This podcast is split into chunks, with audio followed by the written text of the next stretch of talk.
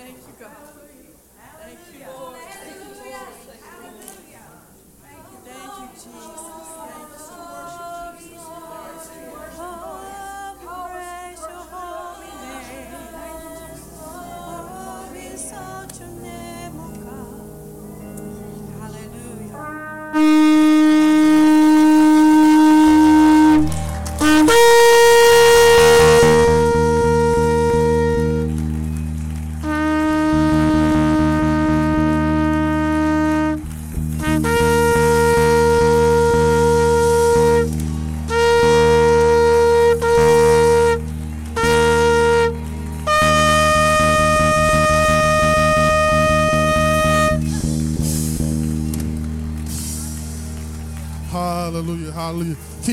Voice across the sanctuary and just give him glory this morning? Hallelujah. Father, it was the blood, it is the blood, it will forever be the blood of Jesus, right? Hallelujah. Let's worship, church. What can wash away my sin? Nothing but the blood of Jesus. What can make me whole again? Nothing but the blood of Jesus. And oh, precious is the flow that makes me white as snow. No other fount I know. Nothing but the blood of Jesus. For my pardon, this I see. Nothing but the blood of Jesus. For my cleansing, this my plea. Nothing but the blood of Jesus. And oh, precious is the flow that makes me white as snow. No other fount I know. Nothing but the blood of Jesus. This is all my hope and peace. Nothing but the blood of Jesus. This is all my righteousness. Nothing but the blood of Jesus. And oh, precious is the flow that makes me white as snow. I know. Nothing but the blood of Jesus. And oh, precious is the flow that makes me white as snow. No other fount I know. Nothing but the blood of Jesus. Nothing but the blood of Jesus. Amen. Amen. And oh, the blood of Jesus. Come on, church, you know it. And oh, the blood of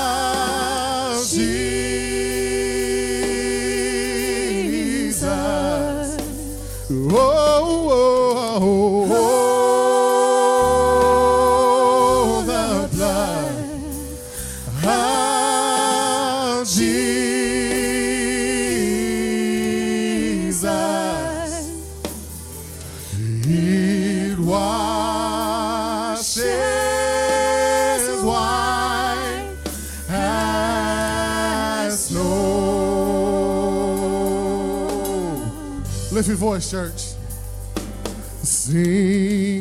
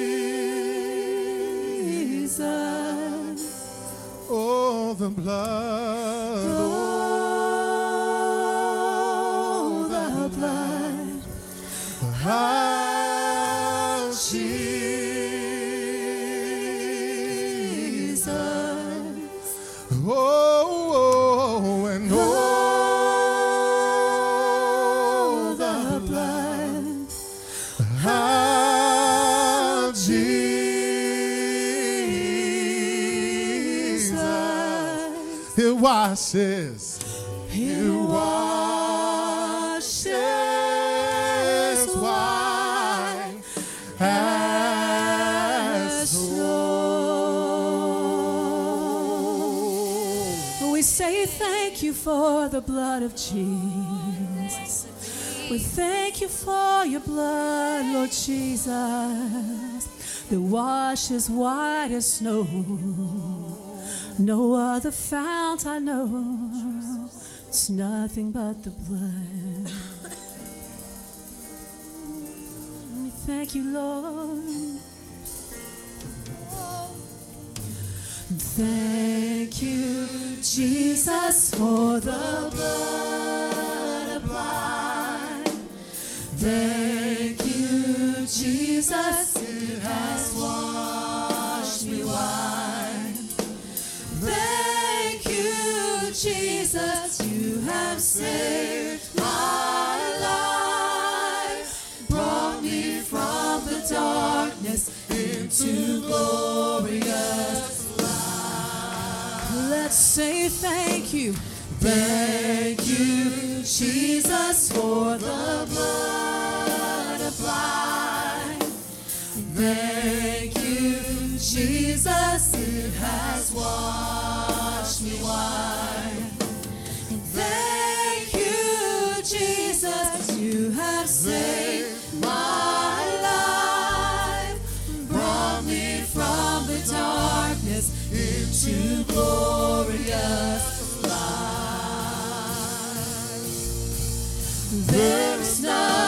Stronger than the wonder working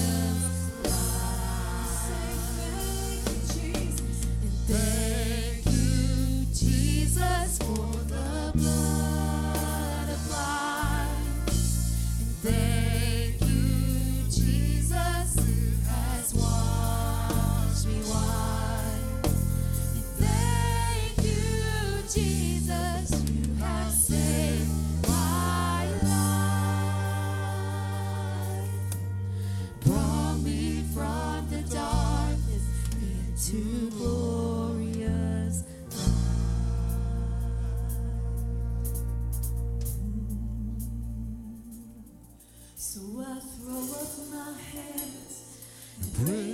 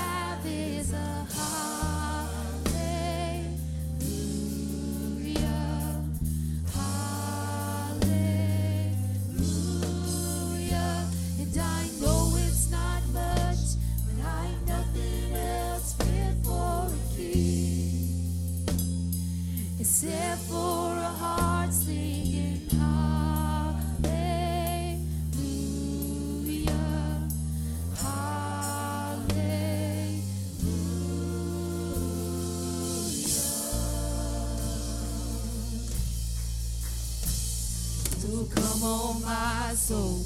Oh, don't you get shy on me, lift up your song. Cause you got a light.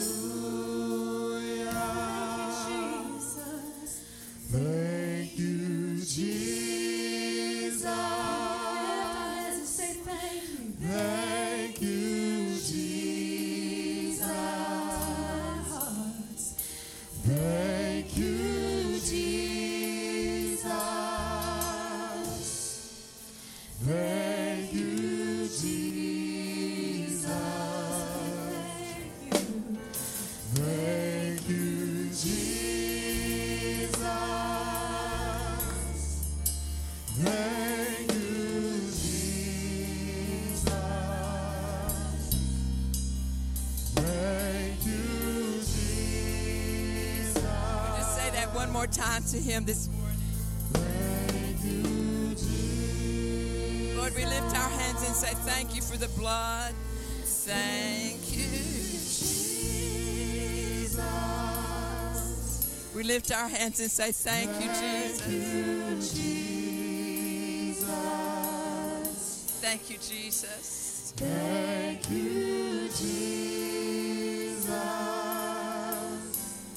You for your precious blood. Thank you for your blood that's applied today. One more time. thank you. Jesus.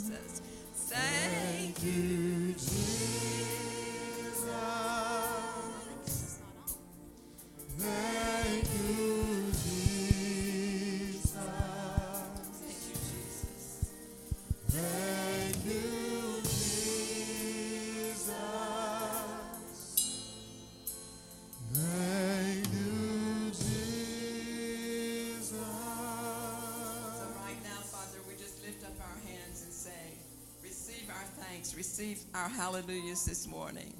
We lift up our hands and thank you and praise you, give all glory and honor to you today. No, it's been uh, very obvious that our songs have centered on the precious blood of Jesus today, that blood that saves, heals, delivers, sets free. And in honor of that precious blood today, we're going to re- observe communion. And so, if you did not receive your cup for communion when you came in and you'd like to participate in communion, would you raise your hand? And our ushers will see that you're served. If you need a communion cup, raise your hand. Cameron, I see some up here. Where are other ushers? Here's one, uh, some over here as well. Thank you, Jesus. Thank you, Jesus.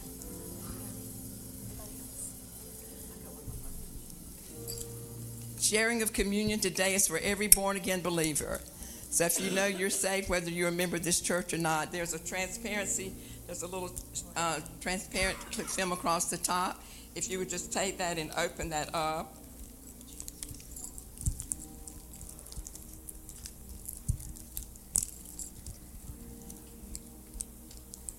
Hold, hold your bread in your hand for just a minute.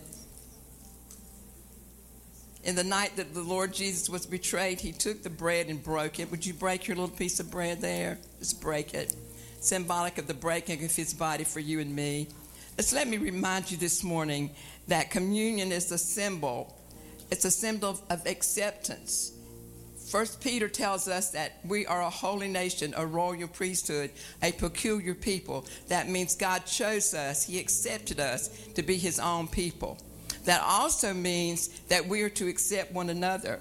The bread is symbolic not just of the broken body of Jesus, but of his present body. And we're to properly discern it. And I love the way that um, Ephesians in the um, Ephesians 2 13 through 14 in the Passion Translation says, Our reconciling peace is Jesus. He has made us one in Christ. By dying as our sacrifice, he has broken down every wall of prejudice that separated us and has now made us equal through our union with Christ. Ethnic, ethnic hatred has been dissolved by the crucifixion of his precious body on the cross. So much of what we see, the division that we see in Israel today, and the division that we see in our own nation today, was taken taken care of at the cross. But it's up to you and me to enforce that. And so today, as we receive the break the bread and drink the cup, it's a sign of acceptance, but it's also a sign of abiding. If we abide in him, he will abide in us. We're the vine, he's the vine, and we're the branches. It's also a symbol of anticipating because he tells us in 1 Corinthians that that as often as you do this, eat this bread and drink this cup, you do show the Lord's death till he comes. So we're saying this morning, I believe you're coming back again, and I'm getting myself ready. So, Father, right now we examine our hearts, and if we're not ready for your coming, I pray that you would cleanse us and purify us, sanctify us by the washing of the water of the word and by your precious blood today, and make us ready for your coming. And all God's people said, Amen. Now let's eat the bread and drink the cup together. Take and eat. This is my body, Jesus said, which is broken for you. This do in remembrance of me. So we say thank you for your body that was broken for us.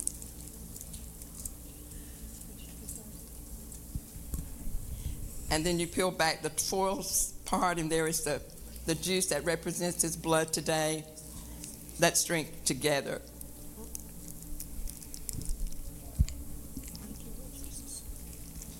This cup is the New Testament, Jesus said, in my blood. This do you as often as you drink it in remembrance of me. So today we just want to remember you, Jesus. We just want to say thank you for all that you've done for us. We give all the glory and honor and praise for you, for who you are and what you've done. And we just say thank you. Can we just lift up our hands and praise him again and again right now? We say thank you, Lord. Thank you for your blood. Thank you for your blood. Thank you for the peace that you give. Thank you for your reconciling power, God. And we lift up every area of our nation and of our church today where there's any prejudice or any uh, division, that you would bring unity, that you would cause us as your people to, to do everything that is within us to keep the unity of the Spirit in the bond of peace. We just say thank you for hearing us, God. Thank you for hearing us, God. If there's anyone here today and you're not, you don't know Jesus as your personal Savior, we just want you to know that the altars in this house are always open and you can come at any time. The ushers are receiving by the bags of your cups, but I just want us to continue to focus on Him. He is so worthy. John said, I saw, I saw the, a vision of heaven, and people were weeping because there was no one there to open the scroll. But then he said, Don't weep anymore because worthy is the Lamb that was slain. Worthy is the Lamb to receive all glory and honor and praise forever and ever and ever. Praise his holy name. Thank you, Father. Thank you, Father. Worthy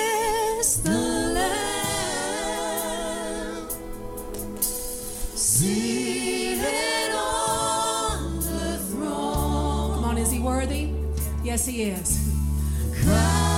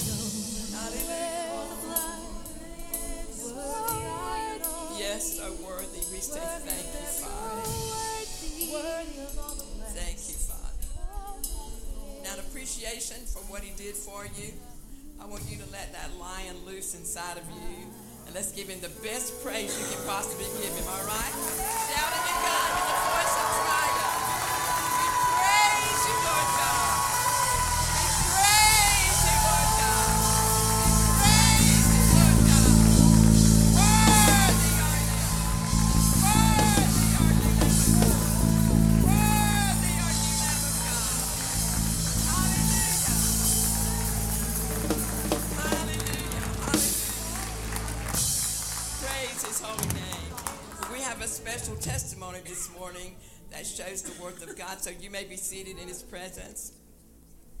And Sheila, if you're prepared to come on. Yesterday, if you were able to attend the fall fling, you heard in detail this wonderful testimony. But this morning, she's just going to give us the highlights of that. We've been praying for Sheila. She is the um, uh, daughter of Linda Quigg, and we've been praying for her, and God answered. He heard and He answered. We sought the Lord, He heard and He answered, and gave her a miracle. And I just want to say thank you to her husband today. Would you stand, sir? Let's give him a hand of appreciation. Thank you. The reason, the reason I wanted to, you to appreciate him is because he took so seriously his vows for better, for worse. And for nearly a whole year, took care of his wife in such an awesome way, such a respectful way, such an honorable way. And I just want to say to husbands and wives today, you are here to serve one another. It's just not all about you. So if you're having problems in your marriage today, stop thinking about yourself and see, try to outserve that man or outserve that woman and see what God can do. Amen. Uh, I'm going to ask you to tell us what your position is again. At work? At work. Oh, I'm the special agent in charge of the SBI in the Capital District of North Carolina. Now, and can you can you imagine that this frail little thing? Say it again. Put it up. Put it up higher. Say it again. Wow. Special agent in charge the Capital District of North Carolina the State Bureau of Investigation.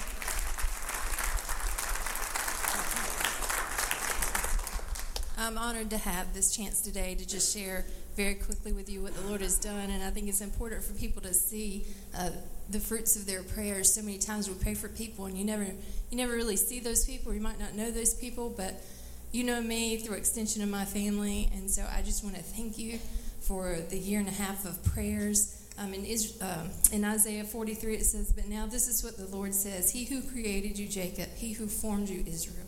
Do not fear, for I have redeemed you. I have called you by name. You are mine. When you pass through the waters, I will be with you.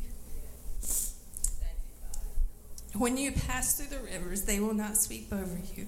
And when you walk through the fire, you will not be burned. The flames will not set you ablaze, for I am the Lord your God, the Holy One of Israel, your Savior. And just very quickly in February of 2022, I was diagnosed with stage four rare inoperable cancer. And the doctors had pretty much date stamped my life. But you know what? We serve the great physician who says, you know what? I have the final say. I have the final say.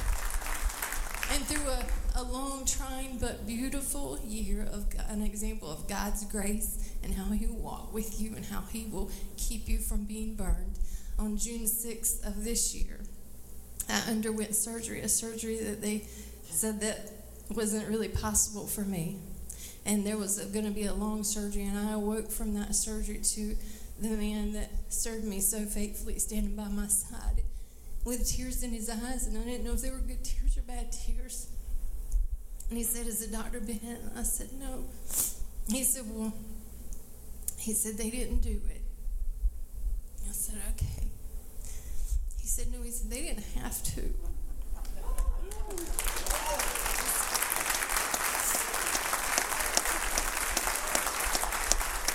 So uh, when the doctor came in shortly after that, he said, "Has Jeff talked to you?" And I said, "Just a little bit." He said, "Well," he said, "He said we um he said we're all very excited and very pleased. A lot of unexpected things." He said, "But we got we got it." And uh, we didn't have to do everything that we thought we were going to do. And my husband said, "Well, what do we? Where do we go from here? What do we do now?" And he said, "Nothing." Nothing. And so, just to further just explain the goodness and the miraculous healing power of God, we were waiting on lab results while I was in the hospital, and those came, which kind of shows the full picture. And he came in, he said, Well, he said, um, we're all just really ecstatic. He said, I got the lab results back. He said, and uh, that main tumor that had wrapped itself around the main aorta in my body where it was, and some other vessels, and it had spread to my liver. And um, you know, for a year I'd gone through chemo and all that. He said, Well, he said, when we got in there, he said, that tumor, he said, it was a lot smaller than, than what had showed up before. He said, we were able to get it out with, you know, it was, it was tricky, he said, but we got it out with no problem. He said, and enough margins that we can, you know, call it cancer free. He said, and all those vessels and all those lymph nodes that we took from around it, he said, they're negative for any cancer. He said,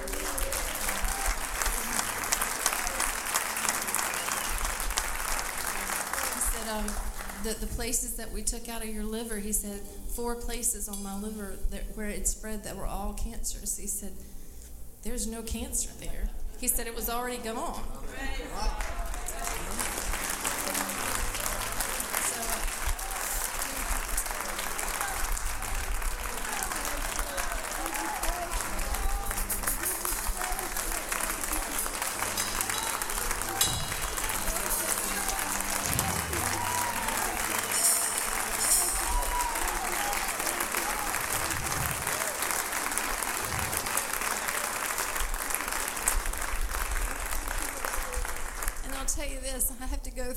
five years of scans every three months, but I went through my first scan and now they want to scan all my chest and my lungs to make sure that nothing because it was a very aggressive cancer and there was no no data on it, not a lot of hope for that kind of thing. But you know what? My first scan, guess what it was? That was clear. And I have another one in November, but I have no worry because I know that God has put a period where there was a question mark. And He said, It's over, it's finished. You are mine, and I'm the great physician. I have not changed. I have not changed. I'm still doing miracles. And I'll tell you, Miss Faye, I don't know if she's here today, but she blew she blew that shofar for me at my request at 8 a.m. on June 6th in faith believing, just like Gideon told his people to do. You blow it and you say, For the Lord. And for Gideon, and she blew it and she said, For the Lord. And for Sheila, because we have faith to believe that God's going to do what He's promised He would do. Thank you. Thank you. And with every breath I have left in my body, for however long the Lord gives me, I will never get tired of telling of the greatness and the goodness of what He's done. I love you all. Thank you. Thank you, Jesus. So I want to ask you is there anything God cannot do? Is there anything God cannot do? So some of you today have loved ones who are in the hospital, or loved ones who are sick, or loved ones who've been uh, diagnosed with cancer or whatever, COPD, whatever. Raise your hand if you have a special need for yourself or for a loved one today. Look, let's believe God. This this testimony has built our faith, right? We're believing for Laura today. We're believing for her daughter today. We're believing for um, the Cox family today. We're believing for Lee today. We're believing that what God has started in them, He's going to complete, and what He started in you, He's going to complete. So let's stand. I'm going to ask Sheila to lead us in prayer as we believe for these miracles today. Lord, we just come to you today, God, and we just ask you. You see every heart, you see every family that's represented here, Lord, and you know the needs, you know the hurt, you know the concern, you know every situation, Lord. There are situations where doctors and the medical community has said, Lord, that there's no hope or there's no way or we don't know what to do.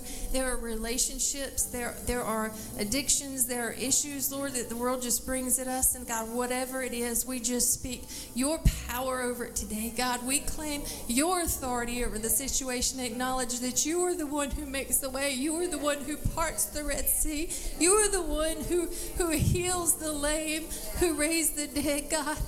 Who, who just set the captive free, God. And we speak freedom today. We speak healing over every situation that is represented here, God. And I just claim victory in the name of Jesus that you will give peace, that you will give power, that you will give restoration, Lord. And where our hearts are burdened, God, that you would lift it and that you would raise their faith up, God. You would give us that fringe like faith to say, if I could just touch the hem of your garment, Lord, I will be made whole.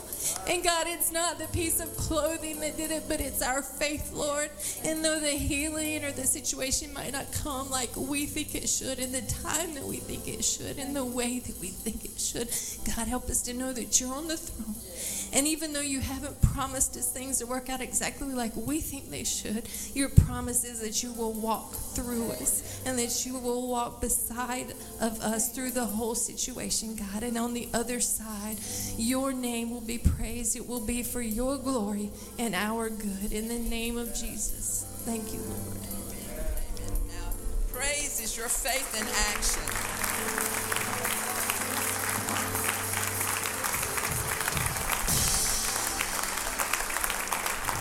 I want you to take just a few minutes now and praise Him for what you just stood for, what your hand represented.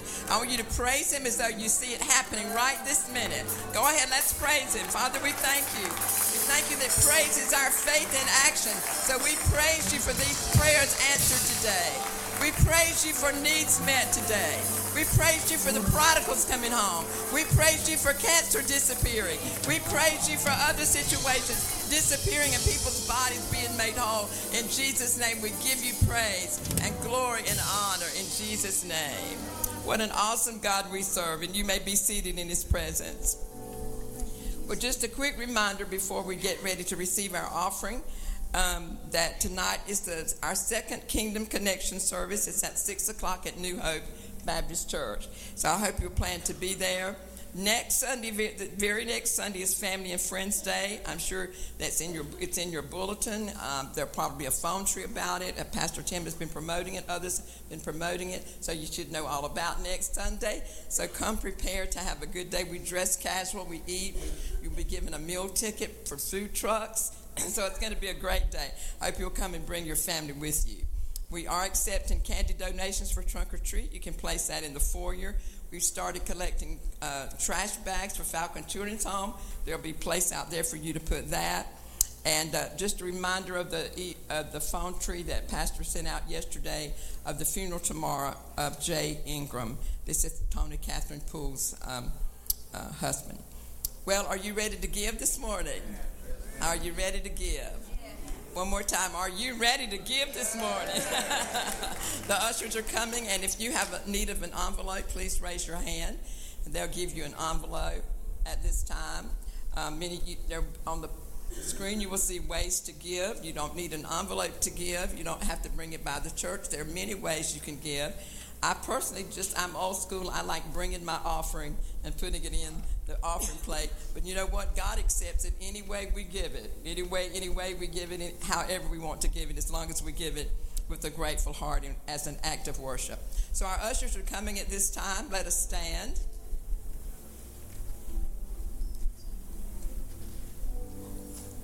You may come forward. There'll be an usher in front of each section, and you may come forward and give your gifts as the band plays.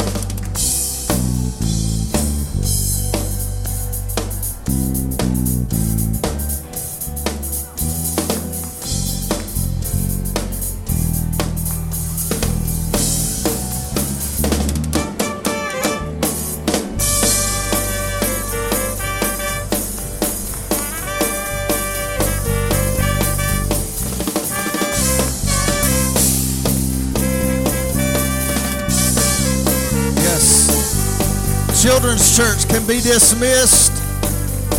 Out this door over here, children's church dismissed.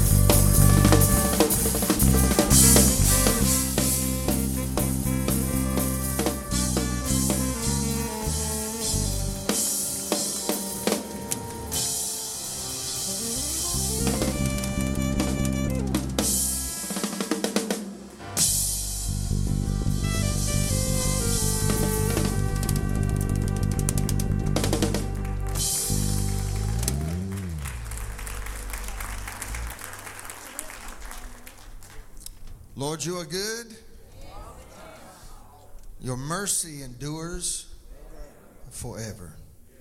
We thank you today for your goodness. Uh, Mr. Tyler, if you'll pull up offering confessions, and I'm just going to let you forward through them back there. I didn't bring my iPad up with me. Could we make our confessions over our giving today? As we receive today's offering, we are believing the Lord for jobs and better jobs, raises and bonuses, benefits, sales and commissions, favorable settlements, estates and inheritances, interest and income, rebates and returns, checks in the mail, gifts and surprises, finding money, debts paid off, expenses decrease, blessing and increase. We thank you, Lord, for meeting all of my financial needs that I may have more than enough to give into the kingdom of God and promote the gospel of Jesus Christ. Hallelujah. Now shout this out loud. There is abundance in this house. There is abundance in this house. There is abundance in this house. In the name of Jesus and on the authority of God's holy word. Down just a little bit, please, sir. Father, we thank you today for your for your blessings of your people. And we thank you, Father God, for your people that have faith, trust, hope, confidence, faith, and commitment in giving to you. So, Lord, as we give our offering and return to you your tithe, we ask that you would open heaven, do nothing more, nothing less than what you said you would do, God. Rebuke the devourer, meet all of our needs. And as the scripture says, and my God shall supply all of your needs according to his riches in glory in Jesus' name. And everybody said, Amen. If he's your provider today, give him a praise while you're seated, would you?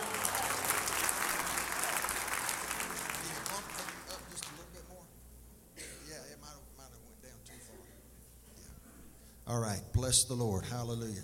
Good, good work, Dad. I'm going to march off my map today. I uh, had some wonderful verses and thoughts and other things that I felt like the Lord had laid on my heart all this week, and He did, and it was good stuff. I was certainly enjoying it. Maybe it's for another day because late last night, early this morning, when I got up to seek the heart of God on some things, I, I sensed the Lord just give me a sense of direction. And sometimes that's a pet peeve for me to hear preachers say that because sometimes it makes people think like God changed his mind between Monday and Friday. And sometimes it's not that. Sometimes it's just God testing us, me, to see if I'll be flexible enough to go with what he says because I would have been more comfortable going what I'd been pondering all week long. But I'm just going to kind of talk to you out of my overflow this morning. All right? How many of you watched the news any since Friday was a week ago? What's going on in the Middle East?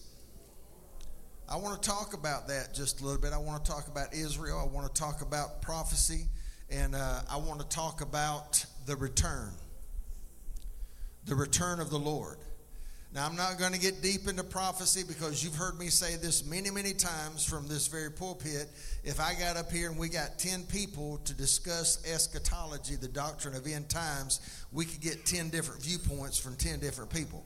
So I'm not here to bash anybody over the head. I'm not here to thump this Bible and say, this is the way we're going to believe. Hallelujah.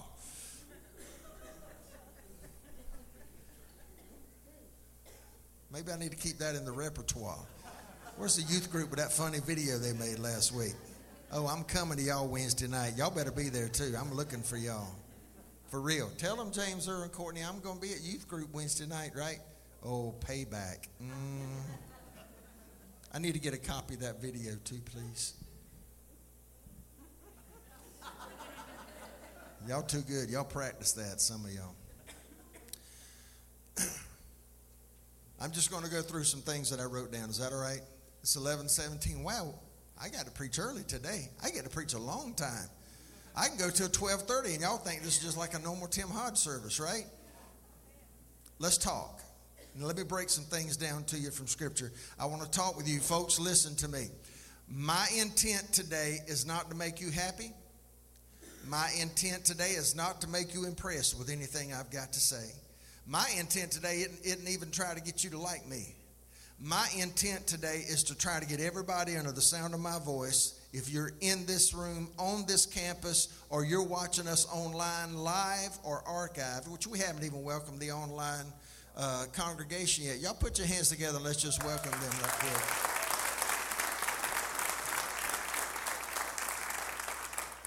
My whole intent today is to be sure that everybody is ready for the return of Jesus Christ. And I need to talk to you today out of passion that He's coming soon. All of us, I said already that we could get 10 different people and we could talk about end time events and we could talk about eschatology and I could get 10 different opinions. But let me tell you this no matter what your opinion is or what your theological beliefs are, you better be sure you're ready. Because if you think that you got a little while longer to wait because there's some more stuff got to take place from the way you understand it so you can put the cruise control on and go into chill mode i'm going to tell you what it'd be a shame for you to put all your theology in that one little basket of eggs and miss the lord jesus christ. Because when he comes back he's coming back after a church that is full of glory. Not half beaten not half trodden and not half hearted can i talk to anybody in this room right now He's the King of glory. He's a great and mighty God. He loves us. This last song we sang, Worthy is the Lamb.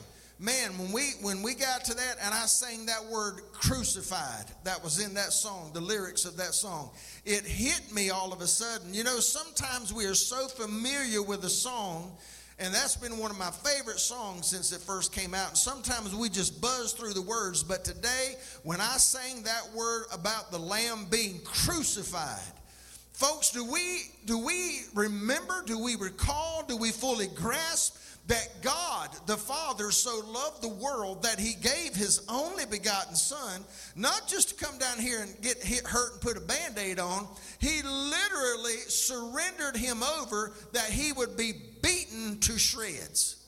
So that some 2,000 years later, Miss Sheila, we could quote that Isaiah 53 that he was wounded for our transgressions. He was bruised for our iniquities. He took away our sin. But that little line in there that says, and by his stripes we are healed. That that same bloodied lamb of God that was beaten to shreds was done so so he could wash away our sin with that blood and that those same stripes release the healing virtue of heaven. The psalmist wrote a thousand years before Jesus was born that he would forgive us of all of our iniquities and he would heal us of all of our diseases. Okay, I'm gonna rewind. I know y'all y'all picking, y'all laughing about my rewind, but forget y'all. I'm gonna say it again. He was wounded for our transgressions. He was bruised for our iniquities. The chastisement of our peace was upon him, and by his stripes we are healed. He will forgive us of all of our iniquities and heal us of all of our diseases. That's God's intent. Somebody shout, That's God's intent. That's what He wants to do. But you know what? He's not going to force that on us, but He's waiting for us to submit our heart. He's waiting for us to acknowledge that we are sinners in need of a Savior. And as soon as we do that and we ask Him to forgive us and we repent, can I tell you? Oh, who knows what I'm talking about in here right now? Heaven will come down and joy will fill your soul. Hallelujah. So let me back up to where I was a moment ago. I'm not here to try to impress you. I'm not here to make you happy. In fact, I heard uh, I heard Alistair Begg preaching this week, and uh, he said God's not wanting you to be happy. He wants you to be holy. He said sinners can be happy all day long, but only the redeemed can be holy. Have I got any holy folk in here today? Well, you can be happy too, but let me tell you something. There's something better than happiness. The world is running hard after happiness, but there is a joy that can only come from heaven. Happiness takes stuff, happiness takes happenings, but the joy of the Lord is our strength. Happiness can be caused by outside catalysts, but let me tell you something joy that comes from within your soul can only come from the Lord Jesus Christ. Jesus said this, I'm going to have to run in this building today. Jesus said this in the book of Luke, chapter 10, he said, Rejoice that your name is written in heaven. Have I got any folk today that your name is written in heaven? So, everything for those of you clapping your hands right there in acknowledgement, I want to talk to you.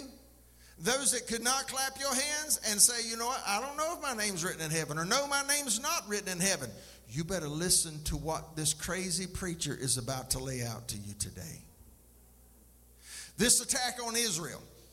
If you aren't aware, it attacked this attack on Israel happened on the last day of a traditional ancient Jewish feast called Sukkot. Everybody say Sukkot. All right, and Sukkot is better known in, in the English language as the Feast of Tabernacles the Feast of Tabernacles. And the Jewish people, God gave them, when they came out of Egypt, God gave them several specific feasts the Feast of Passover, uh, the, Feast of uh, the celebration or the Feast of uh, Tabernacles is very important because it comes up on the tail end of a holy day. In fact, it is referred to as the most holy day of the Jewish uh, year. It is Yom Kippur, it is the Day of Atonement. And that was celebrated just a few weeks ago. In fact, that morning, I remember the Holy Spirit in this church, in this sanctuary, before we ever got around to referring to this as the Day of Atonement. Atonement means covering. I'm going to say that one more time. Atonement means covering. I'm going to say it one more time. Atonement means covering. Because you know what? My sins that were leveled against me and my sins that were documented against me, you know what? No amount of good could I do to erase those sins. What I needed is I needed something more powerful than my sin. What I needed where my sin did abound, I needed grace that did much more abound. What I needed is I needed somebody to come in that had something that could cover over my sin so that my sin would be known no more. So let me tell you what Jesus did. When we took communion today, when we song, sang these songs about the blood today, can I tell you today, friend, there is nothing that can take your sin away away. There is nothing that can cover your sin. There is nothing that can atone yours for your sin and my sin except the precious blood. I'm going to say that again. It's the precious blood. The writer to the Hebrews says it's not common blood, it's precious blood.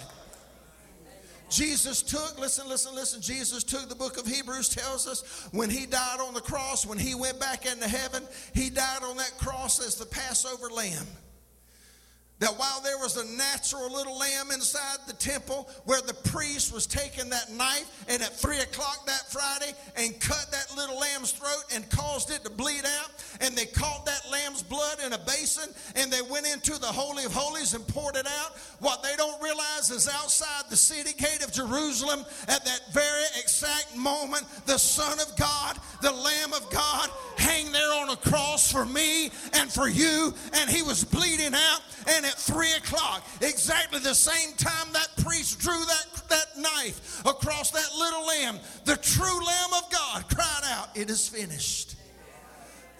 And the book of Hebrews says this it says that when he went back into heaven, he did not go with a basin of blood from goats nor bulls, but he went back into heaven. Y'all better hear me with a basin of his own blood.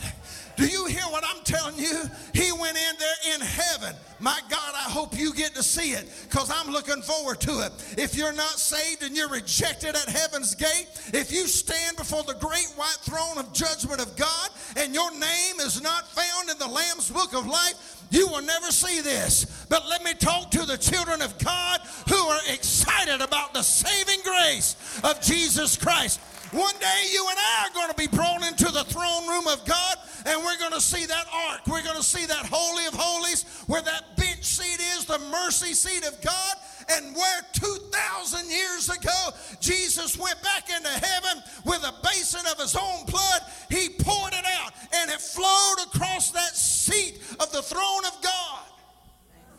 And to us, the judgment seat immediately transformed into a mercy seat. I wonder if anybody believes today there's still power in that blood.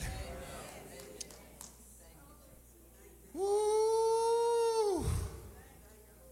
And I love it because in heaven nothing dies.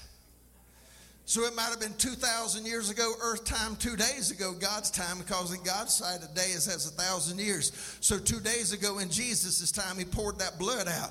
I don't care if you go five million years from now, that blood's still going to be fresh and puddle because nothing dies what he did there. And every time the devil accuses you, child of God, I wish I could get some help up in here. When he comes up saying, Look what Mandy did. When he comes up and says, Look what Kim did. When he comes up and said, I know what Welton did. And he starts accusing you before the throne of God. Let me tell y'all, somebody up in here, your, your own public defense attorney, the mediator, the advocate, he stands up and he says, Hold up, what you're accusing him or her of, we know of no more. And they pouring over there the blood because the atonement has covered it.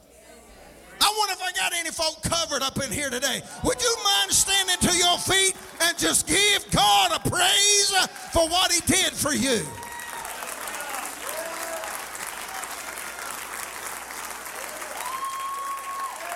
Hallelujah. Thank you for the blood.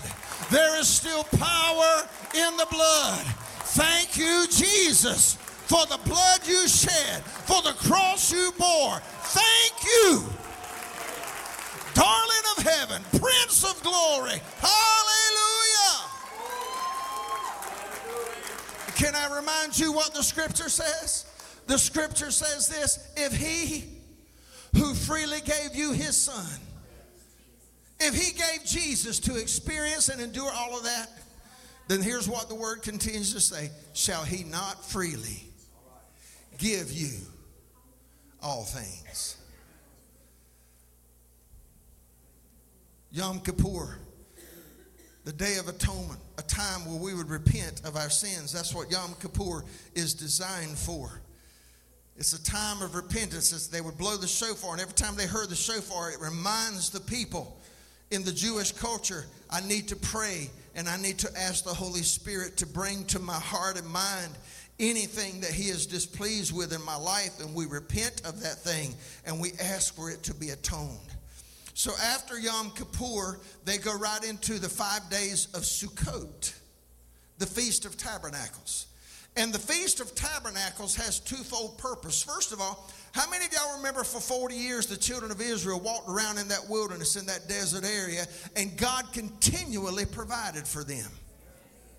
They lived in tents and they lived in these little shanty huts that every time the cloud would move, they'd have to pack their stuff up, follow the cloud of God, and when it stopped, they unpacked and they built, put the tents and the huts back up. Sukkot is during five days of feast, they're celebrating number one, what God did in the wilderness. And the second thing is there, there is a feast of ingathering. They're acknowledging the harvest that God is bringing. So for five days, what they do for those who celebrate Sukkot, out in their yard, they'll put up a tent or they go out and build a little hut with a thatch roof. And for five days, they go out on that roof. Some of them go out there for a few hours at night. They'll pray, and it's supposed to be you're supposed to be able to see through the through enough through the roof so you can see the stars. And then you reflect on what God did for your ancestors, and the same God that kept them, the same God that provided for them, is the same God that's watching over you tonight.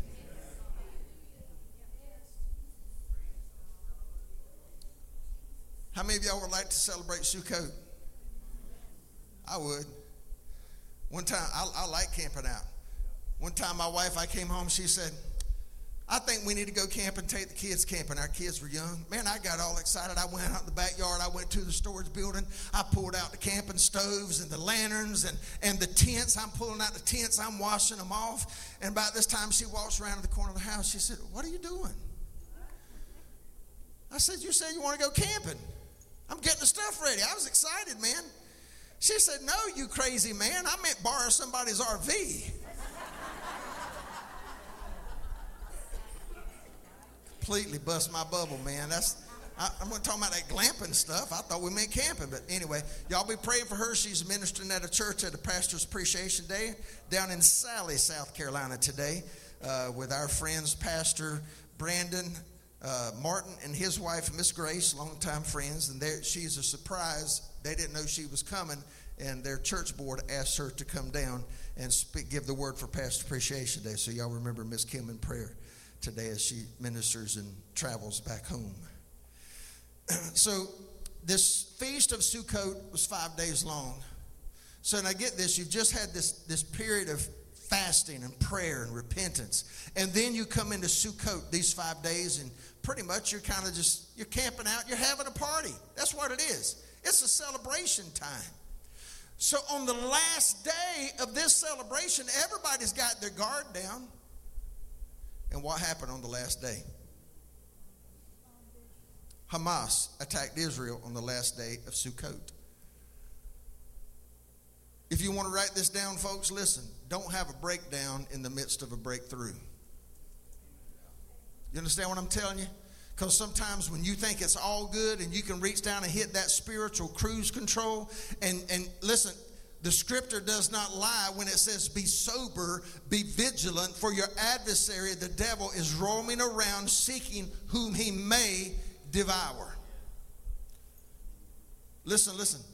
Do not drop your guard. Jesus is coming soon. I'm going to say that again. Do not drop your guard. Jesus is coming soon. Do not drop your guard. Jesus is coming soon. And as soon as you drop your guard, the enemy's going to come in like Hamas on this last day of celebration. And, and as soon as we get caught up on the fun stuff going on in life, bam, you're going to get backhanded out of nowhere and you're going to wonder, where did this come from? How did this happen? And folks, I'm telling you right now, we don't want to get this close to seeing history unfold like we've never seen it at an accelerated rate before and find ourselves on the wrong side of the history books. Amen? Don't break down in the midst of or after a breakthrough. Amen. Listen, turn with me to Acts chapter 1. Acts chapter 1. I've been quoting a lot of scripture, but just to make sure y'all know I'm trying to be holy about this, I'm gonna let you look at some. All right. So we're going old school today, and nothing on the nothing's on the uh, screens for you. Now we're gonna flip pages, and for those of y'all with an old Bible and uh, you don't have a smart device, we're gonna wait and see who sneezes first, cause all that dust been stuck on those pages. I'm just playing. That was a joke. Acts chapter one. When you get there, say I'm there. Now, for several weeks, I have mentioned this verse off and on, off and on, off and on. And I want to pick up in verse 8. Jesus is saying, But you shall receive power. Somebody shout power. You shall receive what? Look at your neighbor and say, You're going to receive what? Look what it says. You're going to receive power. Listen now, when the Holy Ghost has come upon you, not if, not should, when.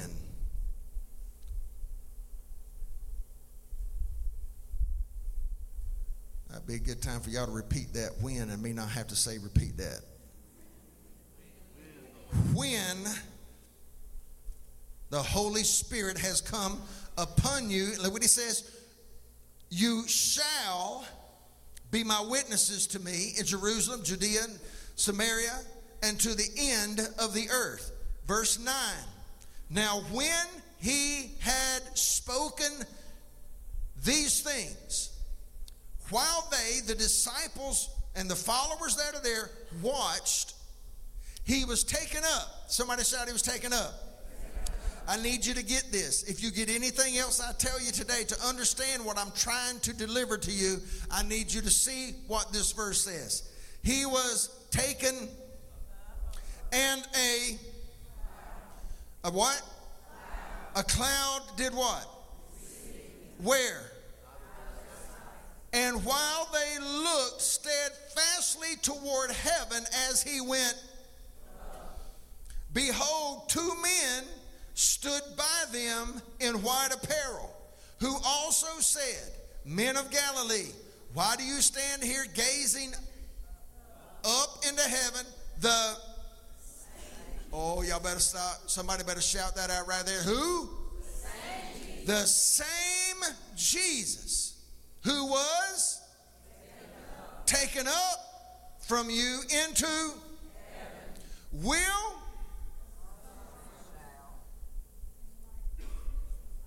Read that whole line right there.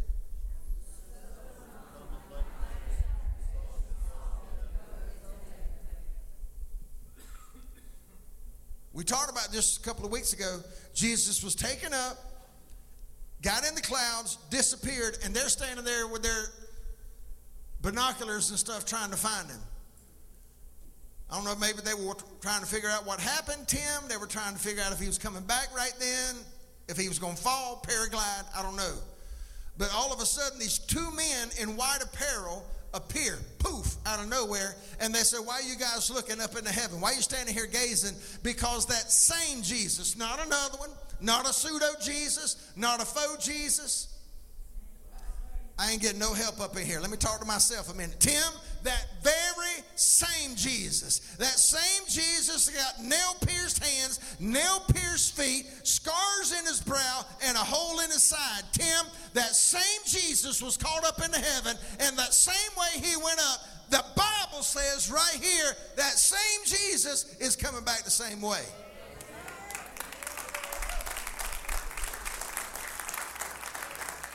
I need you, I need you to put an anchor point right there. I need you really to put an anchor point right there. I don't care how many times you've heard it or if this is the first time you've ever heard it. I need you to understand he's coming again.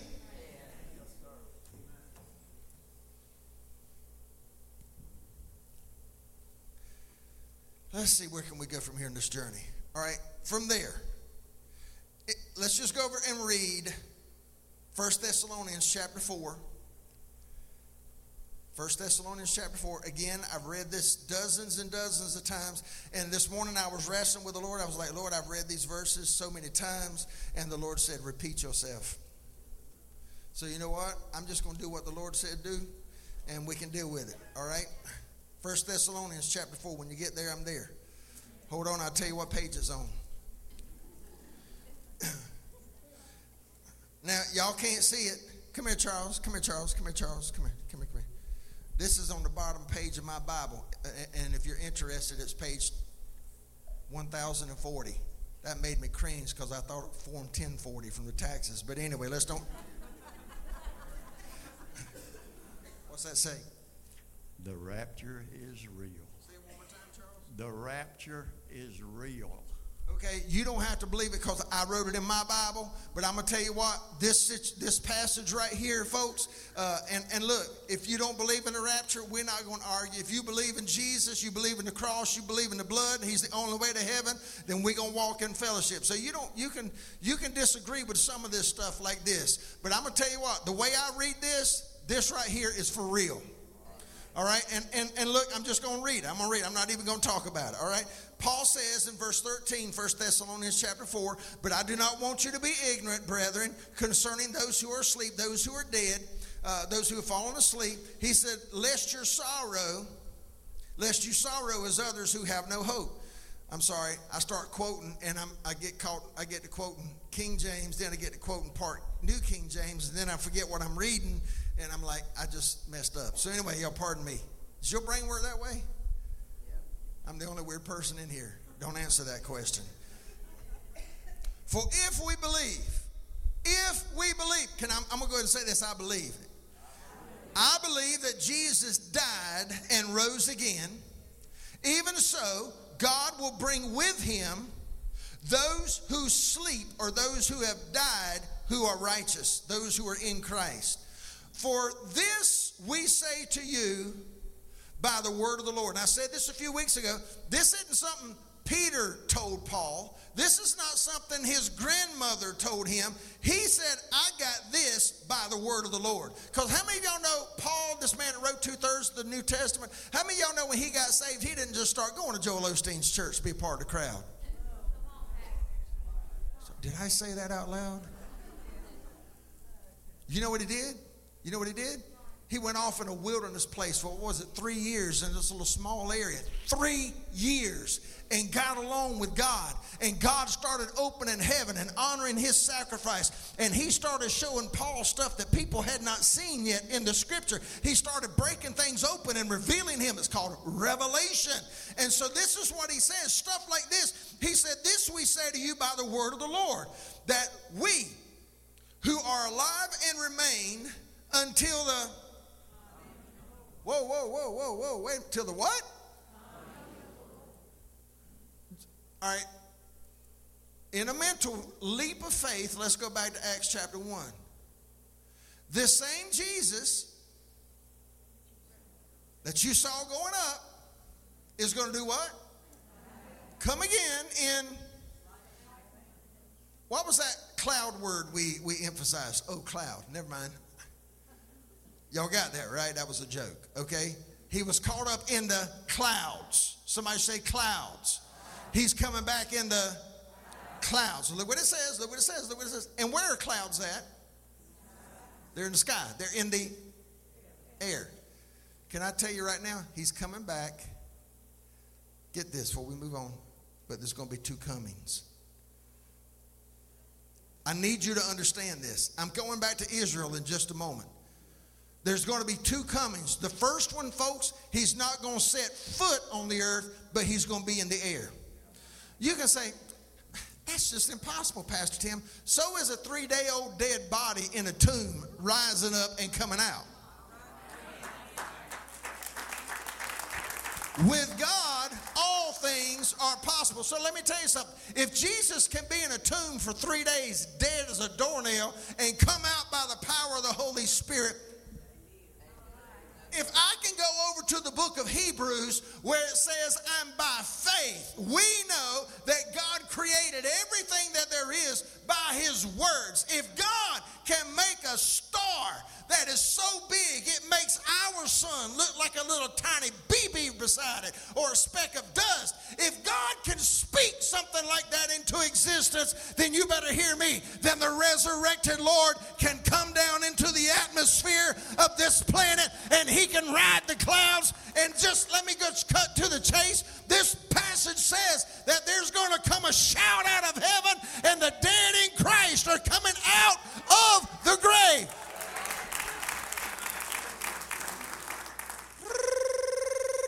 Verse 17, then we who are alive and remain shall be caught up together with them in the. What did Jesus go up on? How's he coming back? Are y'all hearing what I'm telling y'all? This verse right here, he never has a touchdown on planet Earth. He's in the clouds. This is the first coming.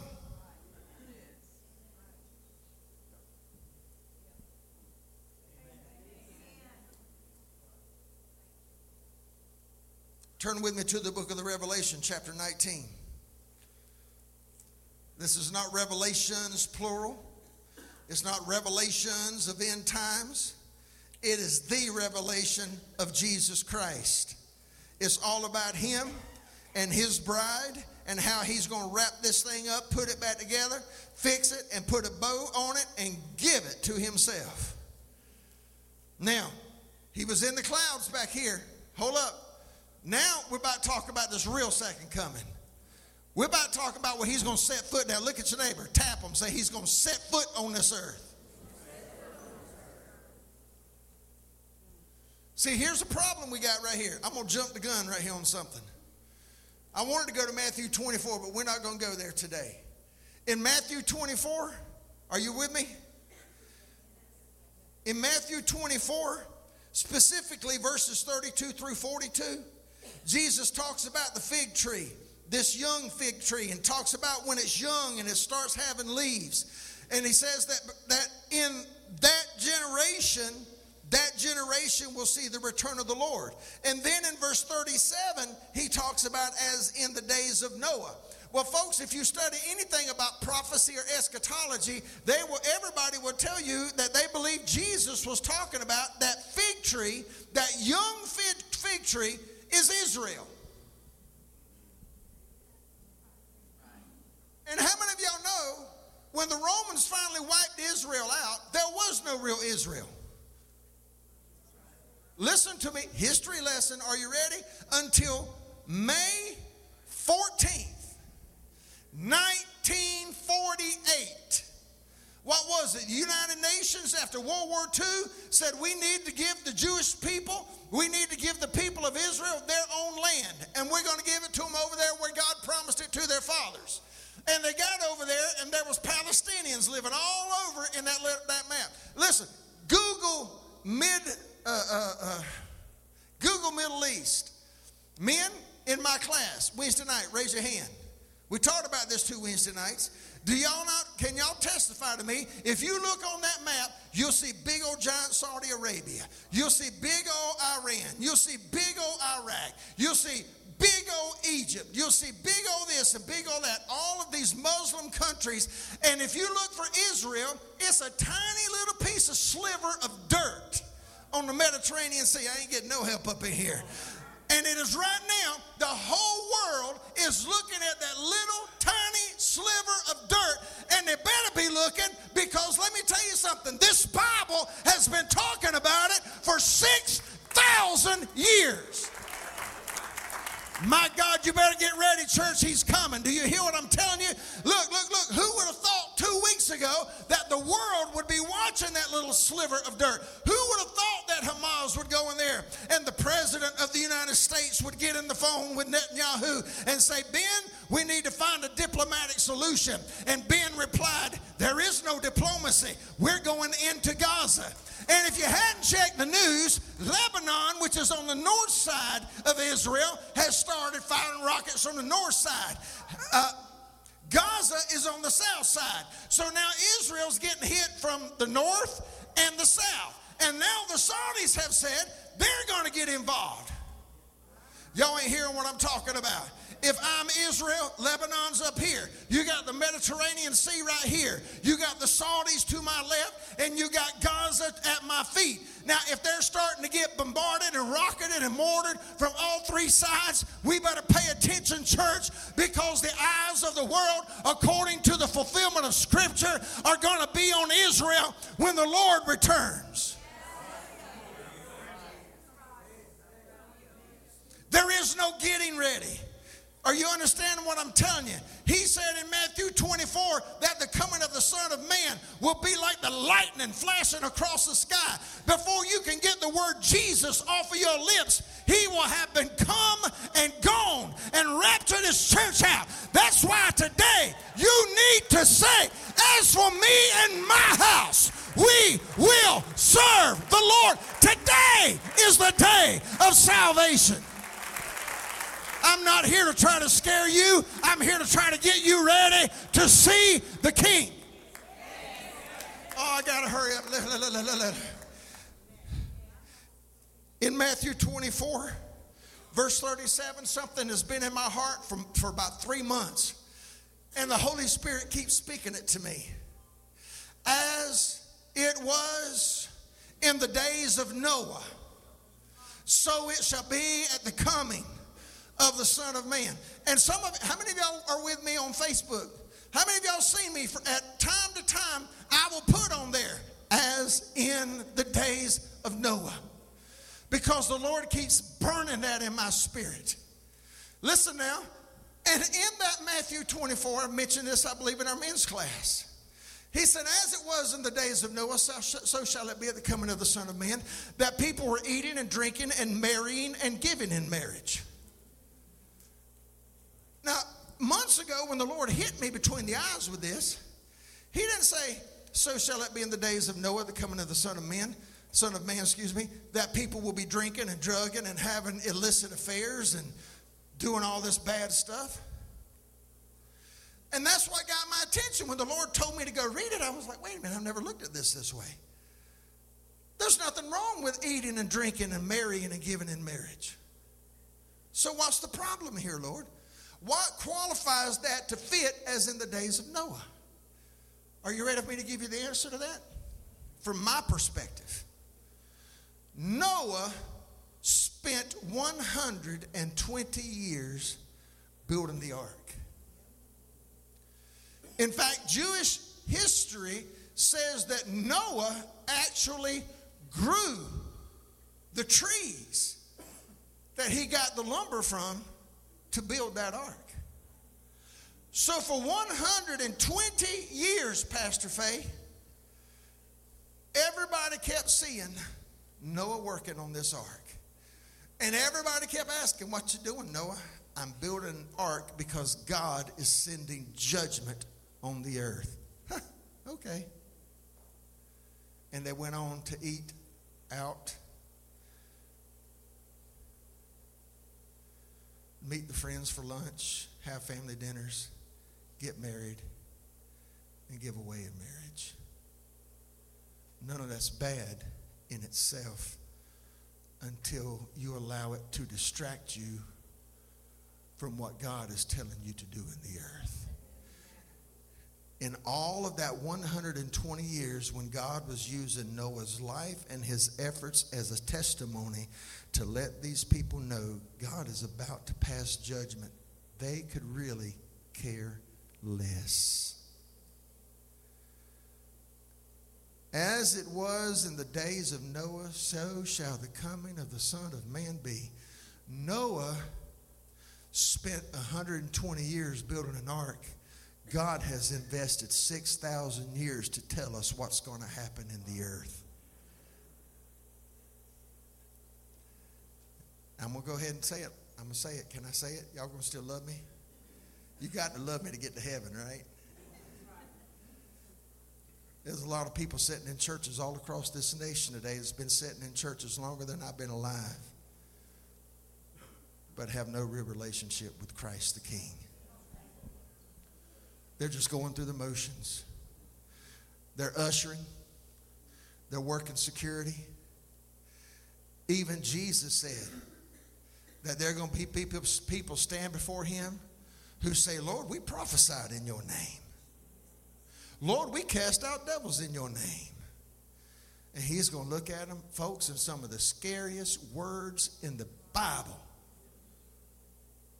are going to be this Depart from me, you workers of iniquity.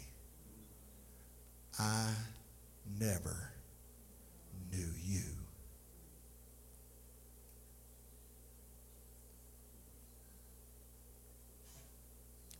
Does that scare anybody besides me?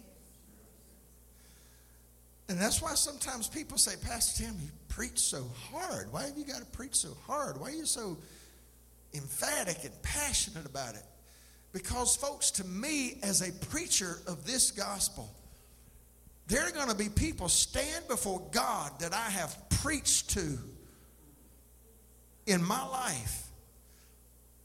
And I'm going to stand there. I'm going to be called as a witness as God begins to pronounce judgment on people that never accepted his offer of love, grace, forgiveness, redemption, and relationship. And I want to tell you, I don't want people looking at me screaming and crying and saying, Pastor Tim, why didn't you tell me this was going to happen? I'm telling you right now. That's that is in the book. If Noah spent 120 years and people just kept walking by and going on with life, let me ask you a question. Where are we at? Why are we in this position in this country right now? Because too many Christians are just going on happy go lucky.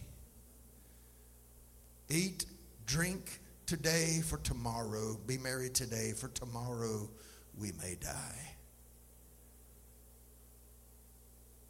I'm not planning on dying tomorrow. Heck, I'm going to live forever. Y'all might not have me here, but I'm going somewhere.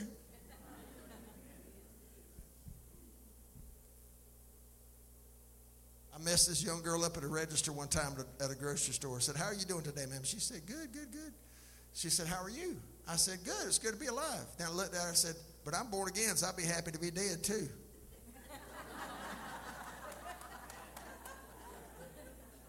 well, it just came out. It's the truth. Why not say it, right?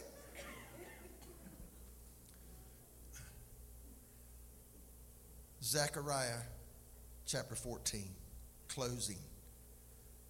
Where's some of my folks to start timing that five minute thing? Where y'all at? See, I know y'all, y'all, y'all, y'all, you're like, yeah, Pastor Tim told us five minutes, 30 minutes ago. I got y'all.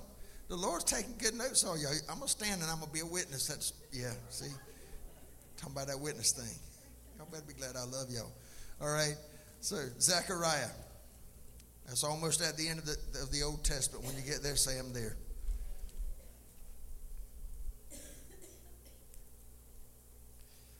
I'm going to pick up in chapter 14. But look at look at look at chapter 12 and just underline this while we're going on our way on our way, okay? Just underline this. Let's see verse 10. If that's them calling me needing advice, tell them I'll call them back later. Tied up right now. All right. Chapter 12, verse 10. This is in the Old Testament. This is hundreds of years before Jesus is born, right? Look at your neighbor. Say, there's hundreds of years before Jesus is born. Look what it says. And I will pour out on the house of David, that is Israel, and on the inhabitants of Jerusalem, look what it says, the Spirit, capital S, the Spirit of grace and supplications. Then, look what it says, everybody shout, then. Then, then they will look on me, capital M. Who's he talking about here? Prophetically, he's given the word from Jesus. Look what it says. Again, hundreds of years before Jesus was ever born, they will look upon me whom they. I'm going to leave that right there. Chapter 14. Behold, the day of the Lord is coming, and your spoil will be divided in, our, in your midst. For I will gather all the nations to battle against Jerusalem. This hadn't happened yet. I'm just telling y'all, this is coming. This is in the future tense. It could happen a lot quicker than we think it could.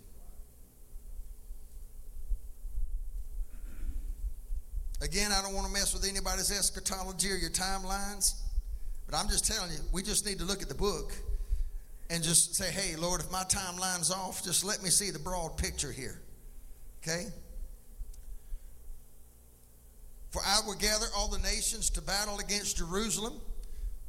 The city shall be taken. Mm. The houses will be what? And the women ravished, that is raped. Half the city shall go into captivity, taken prisoner. But the remnant and the people, the remnant of the people, shall not be cut off from the city. Hold up, verse 3. And the Lord will go forth and fight against those nations as he fights in the day of battle. And the Lord, and in that day, excuse me, his feet will do what? Everybody say that's literal. Say it again. His feet will stand on the Mount of Olives, which faces Jerusalem in the east, and on the Mount of Olives shall, and the Mount of Olives shall be split in two. Now, you know what? We went over to the book of the Revelation. I didn't ever get to read you the passage that I wanted to read. Sorry about that. I'm going back over there right now. Revelation, the book of the Revelation. The book of the Revelation, because I was in a hurry to get to that Noah thing. The book of the Revelation, chapter 19. Now, how many of y'all remember in First Thessalonians, he's coming back in the air? Help me, somebody. When he went up in Acts chapter 1, how do they say he went up? In the clouds. And the men said, he's coming back the same way, right? So in First Thessalonians, he's coming back in the clouds. All right? So those two passages kind of connect together, right? Well, let me tell you something. In Zechariah, it says he's going to set foot on the Mount of Olives. In First Thessalonians 4, he never sets foot on the earth. So there's another time coming that he's going to set foot on the earth. Are we together here? In the book of the Revelation, chapter 19, when you get there, say, I'm there. Now I saw heaven open, verse 11, and behold, a white horse. He's not riding on a cloud this time, y'all.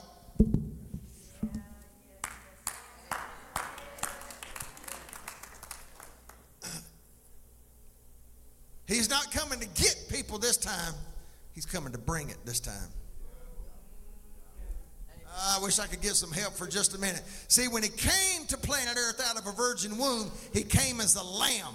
But when he comes back to planet Earth next time, he's coming roaring like a lion.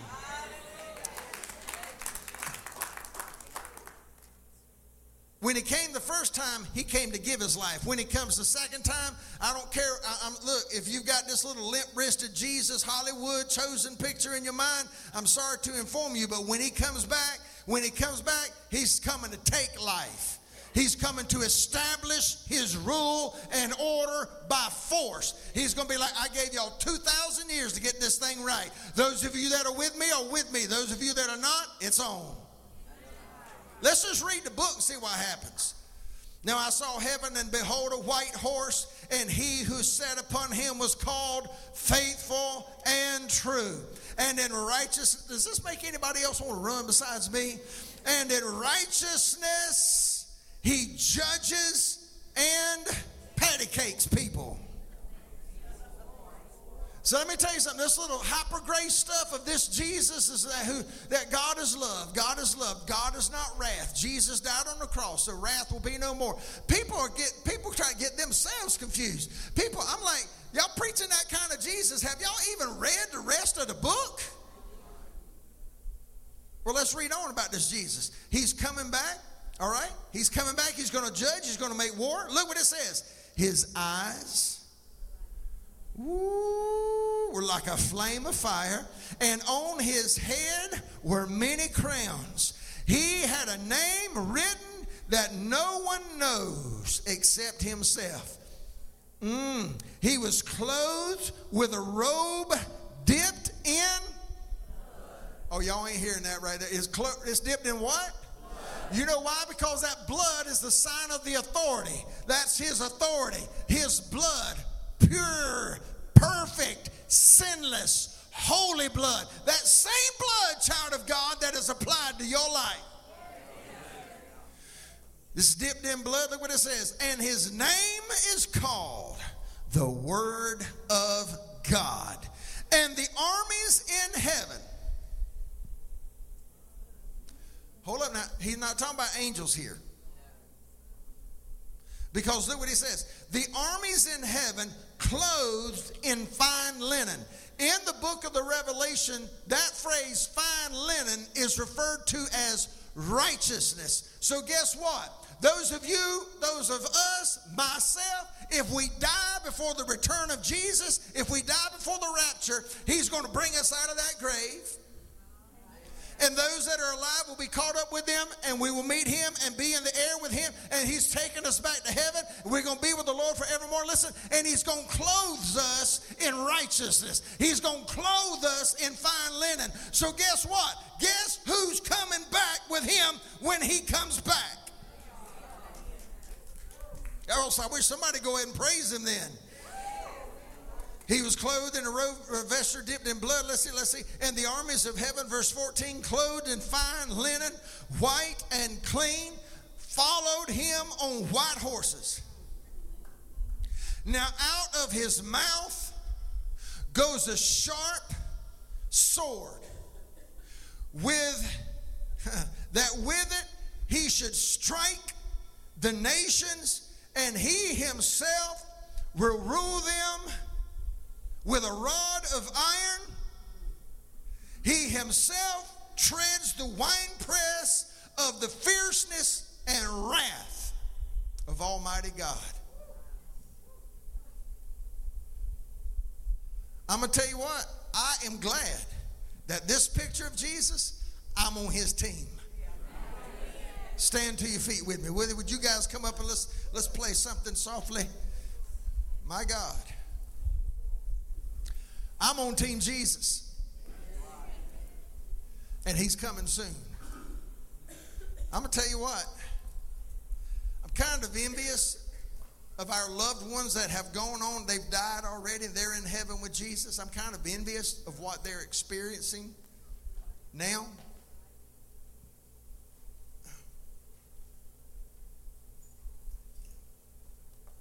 But I'm going to tell you what, he's coming soon, y'all. I don't know the timeline. Maybe my timeline could be crazy, but the scripture's not. My timeline can be off, but what's going to happen is written in the book. Now, you know what? Folks can be caught up if you're a studier, if you're a student of eschatology, the doctrine of end times. You can say, well, Pastor Tim, are we pre tribulation rapture, mid trib, or post trib? I have no clue. Don't really care. I'm just looking for it to happen. And I don't know, man. You know what? With the craziness that's going on in the world right now, we could already be in the midst of something and we hadn't even recognized it. It's been like the frog in the kettle.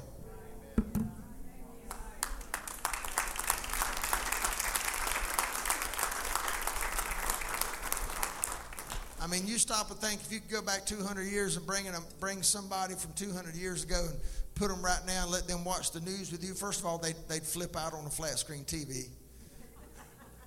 But if they could watch what's happening in this country, if, if they could watch the news and see what Hamas did in dismembering babies, that mamas and daddies and babies and children are in safe rooms in their houses and they go in and shoot them and dismember their bodies. And then that same news network can flip to New York City or Washington State University or somewhere where there's a, a mass showing where people are walking around with Palestinian flags condemning Israel, calling them apartheid. And I'm like, y'all didn't see what they just did like a week ago? And here's what gets me funny. Now, if you struggle with your sexuality, you know what? Let God help you with that, but I need to address this. When you see the gay, lesbian, LGBTQ plus community walking around waving Palestinian flags supporting Palestine, y'all do know Muslims kill gay people, right? Am I not telling you the truth? In Iran and Iraq, they will take you up on a three, four, five story building and just throw you off the roof. I, am not being ugly. I'm telling God's honest truth. I'm saying that's the ludicrousness of the mindsets that we have in America right now. That if people 100 or 200 years ago, and that's why I said this, who knows what we're in the midst of right now? And we have been the frog in the kettle that's just been slowly turned up. We don't know where we are. I'm just being completely honest and transparent. But I can tell you this I may not know where we are in the timeline, but I do know what the end of the timeline is going to look like.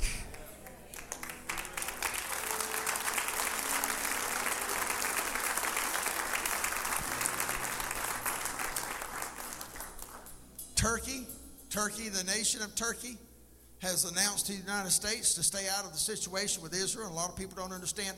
Turkey is kind of like a stop off place for a lot of the military, Air Force kind of stuff when they're sending stuff around the world to resupply and do whatnot.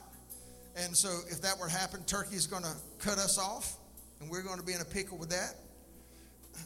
And can I just go ahead and tell you, folks? I've said this before, and I've said it again.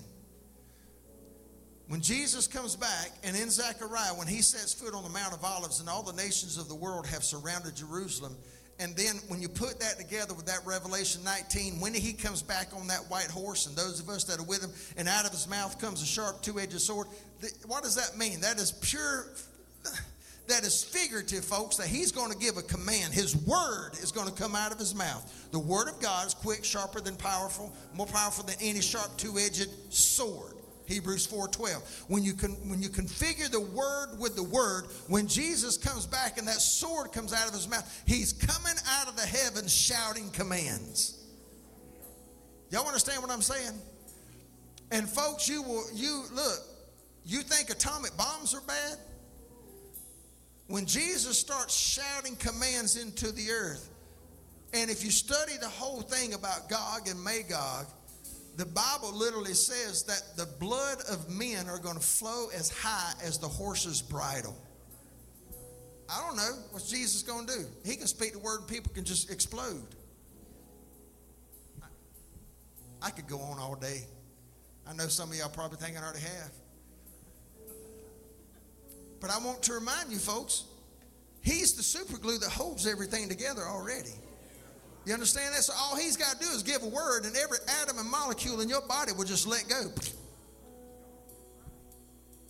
Pastor Tim, you've been watching too much sci-fi channel, bro. No, I just got an imagination. Maybe you should use yours a little more often.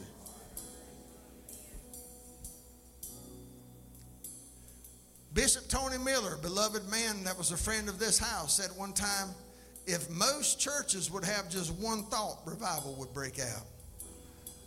Look at your neighbor say, Don't be afraid to think about this stuff. And think outside the box. Don't just think in the paradigms that you've been taught and spoken to your whole life. Folks, this can't contain everything that we're trying to put into us. But we can't contain everything that is in this because everything pertaining to Christ and the kingdom is in this book. Amen. Would you bow your head with me? Everything I've told you, I've shown you from the scripture today. If, I, if you agree with that, say yes. yes. Shout it out loud. Say yes. yes. All right. I've tried to refrain from giving you a lot of my opinion and just point to the scripture. Would you agree with that?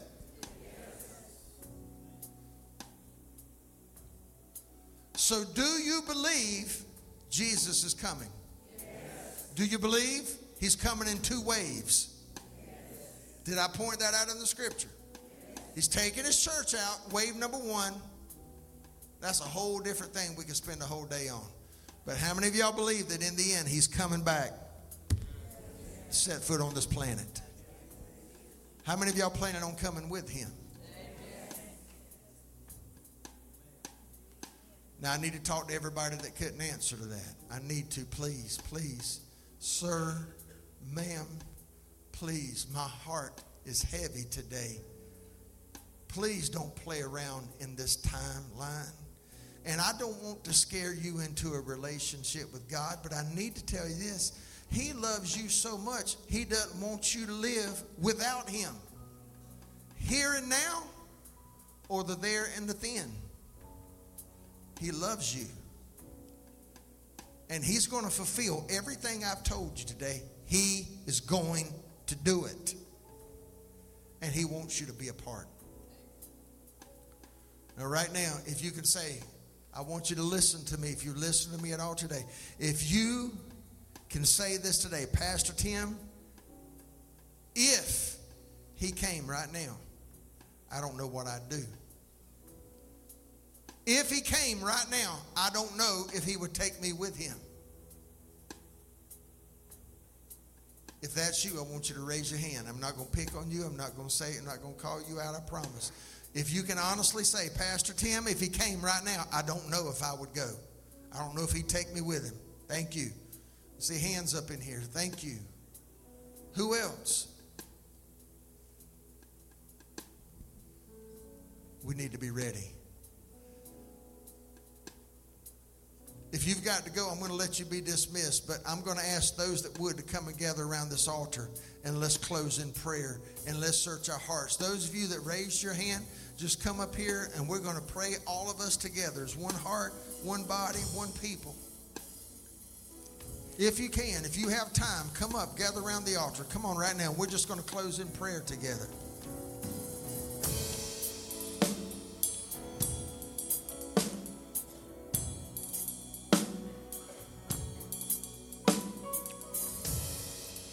If you're ready, that's great. Come on up.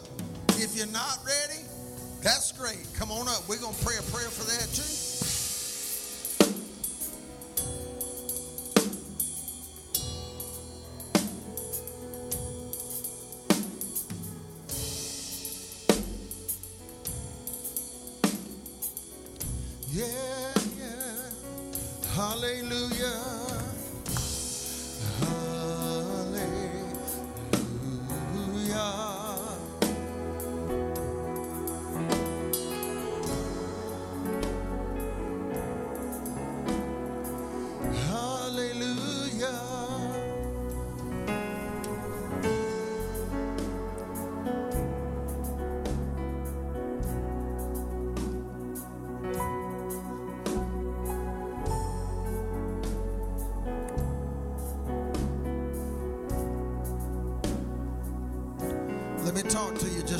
While we get ready to pray. Y'all know I love y'all, right? Y'all know that, right? Y'all know I wouldn't say anything to hurt your feelings. If the Lord tells me to say something that convicts you, you got to take that up with the Lord. But I'm not in here. I don't browbeat people. That's not my thing. I'm an encourager. I'm an exhorter. I am a preacher of the Word of God. But I need to make something clear while we're at this altar today. As it was in the days of Noah, I need you, every one of you right now, to let the Holy Spirit in to take inventory of your heart and life. Have you been sidetracked? Have you been majoring in the minors? Have you been too heavily focused, invested, and involved in stuff that really doesn't have an eternal purpose?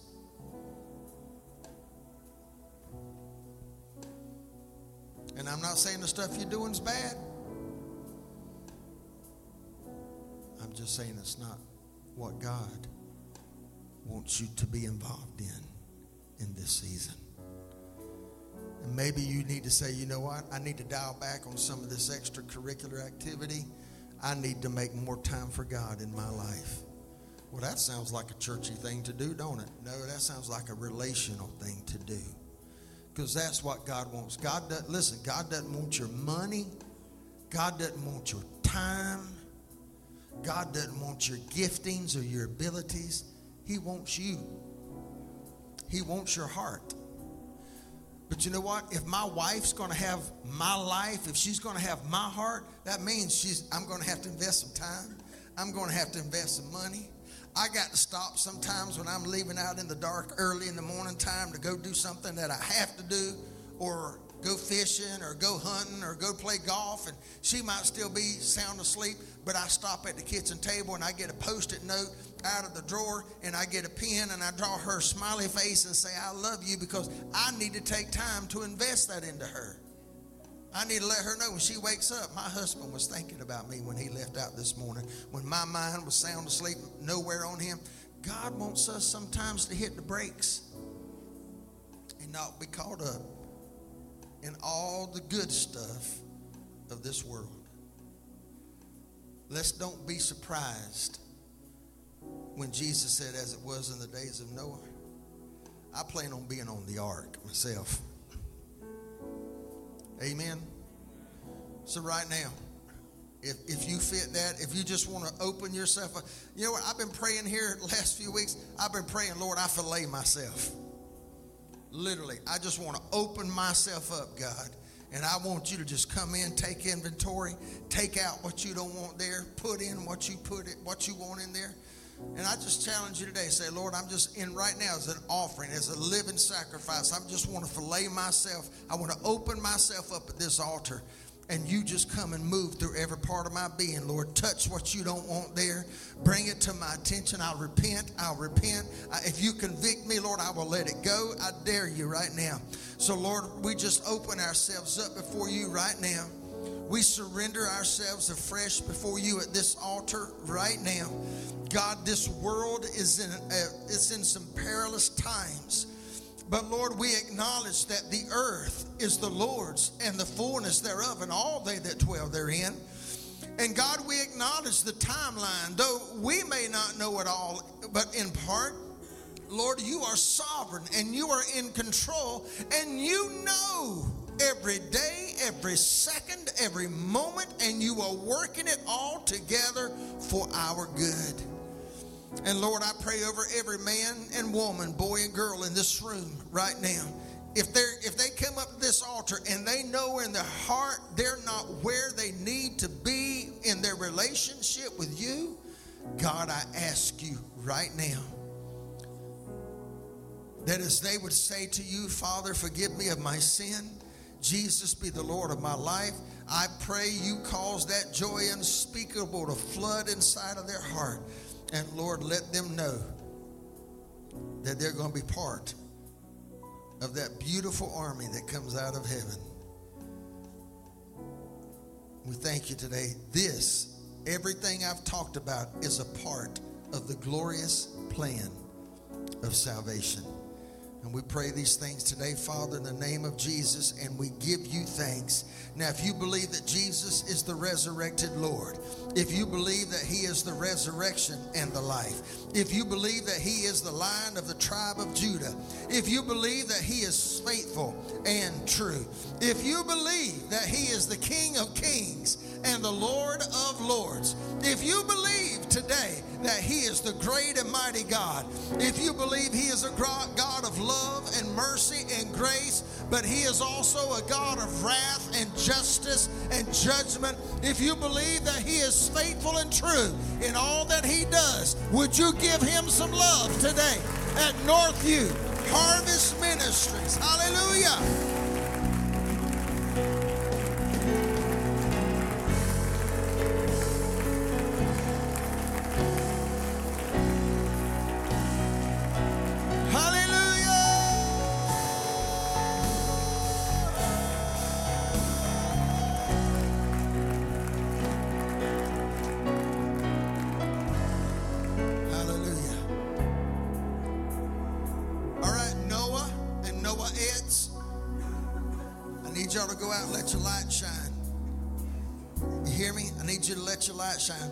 At your neighbor, smile real big.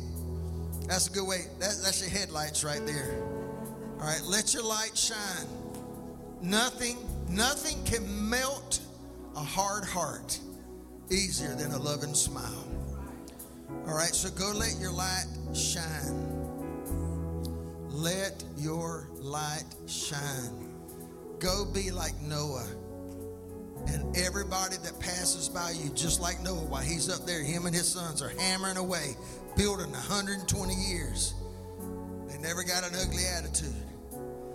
They kept telling people, It's coming. What's coming? A flood. What's that?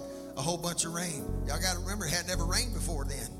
The earth was like a terrestrial greenhouse. It wasn't until God broke the heavens and broke the earth and caused the rain to come, water to come up from above and below. Boom. So when they when Noah said it's to rain, people are like, huh? I need you to tell people Jesus is for real. He's for real. How many of y'all believe he's for real? Sheila shared a wonderful testimony of what he did for her and her family. What an amazing! It, it's online yesterday from the women's thing, so you can go online and watch it. It's archived, the full testimony, and it's definitely worth your worth the watch. But listen, that's great. We celebrate what God did there. But I saw a thing the other day. I sent it to uh, my youngest son and a spiritual son. And it says, Let me tell you what God did for me. And it's got a two sided picture. And Sister Barbara, on one side, it's got a big old rock shaped like a heart. And on the opposite side, it's got a real heart, flesh heart. And it says, Let me tell you what God did for me. And it says, I used to have this, that rock hard heart, a heart of stone. And it said, But now he gave me this, a heart of flesh. Thank God for a changed heart.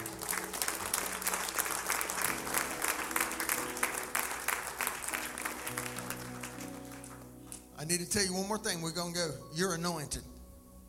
You are anointed of the Holy Spirit. And I want to remind you the word anointing means to rub. All right? I've used this illustration a million times. If I put that anointing oil on my hand and I go over here and lay my hand on Sharon's head, I can pull my hand away, but you're going to see the residue of that oil on her head. Folks, look, the Bible says, First John says, You are anointed by the Holy Spirit. You have an anointing.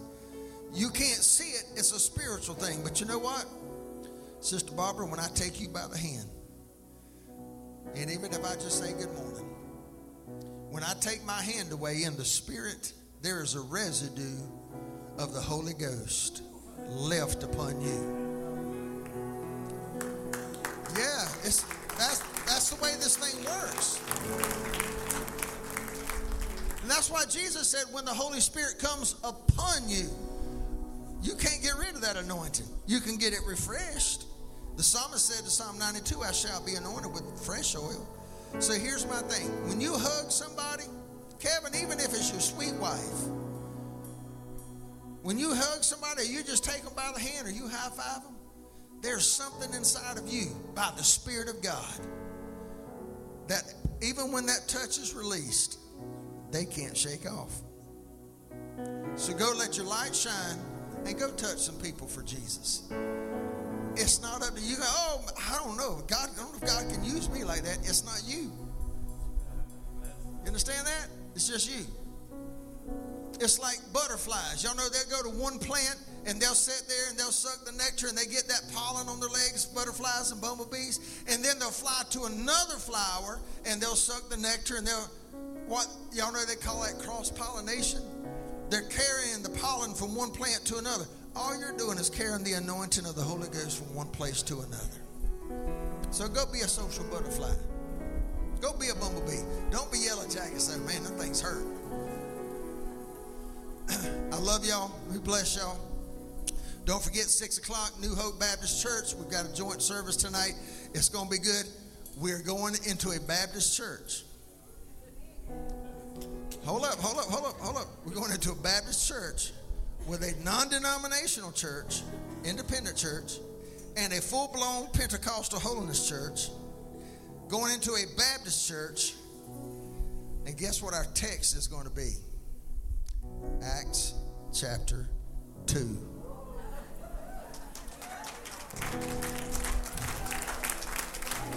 Now, if that don't get your curiosity up, and when the day of Pentecost was fully come, the Lord bless you and keep you.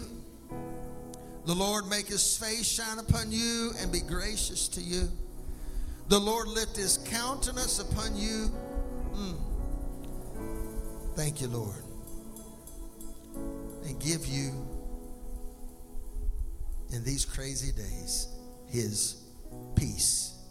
Now, I commission you to go shine for Jesus and to go touch people for Jesus. I bless you in Jesus' name. Amen.